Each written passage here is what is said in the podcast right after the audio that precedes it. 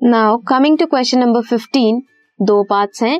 First one is mention to desirable agronomic characteristics for crop improvement crop improvement के लिए हमें दो agronomic characteristics बतानी है।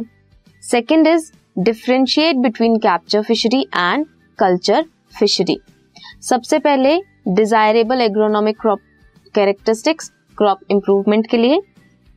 अगर फॉर्डर क्रॉप है तो टॉल होनी चाहिए एंड उनकी प्रोफ्यूज ब्रांचिंग होनी चाहिए। इफ़ सीरियल्स हैं देन वो ड्वाफ होने चाहिए, छोटे होने चाहिए। ये कैरेक्टरिस्टिक फीचर्स जो हैं क्रॉप की वैरायटी को या क्रॉप प्रोडक्टिविटी को इंक्रीज करेगी। ये कुछ डिजायरेबल कैरेक्टरिस्टिक्स हैं जो हमें फोडो क्रॉप एंड सीरियल से चाहिए। Then capture fishery capture fishery fishes को कैप्चर करना मींस कैप्चर मींस कैप्चर करना।